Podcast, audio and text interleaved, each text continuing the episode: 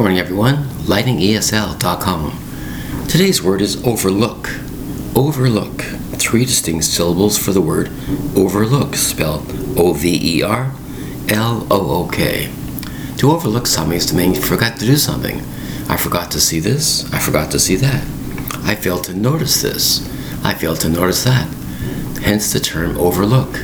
In other words, you're looking at something, at this and this, but there are many parts of what you're looking at.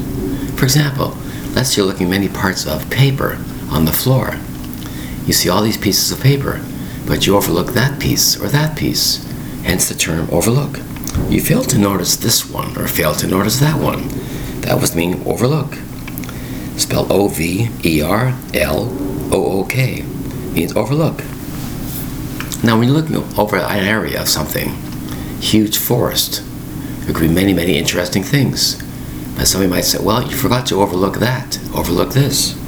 Three syllables for the word overlook O V E R L O O K. Thank you very much for your time. Bye bye.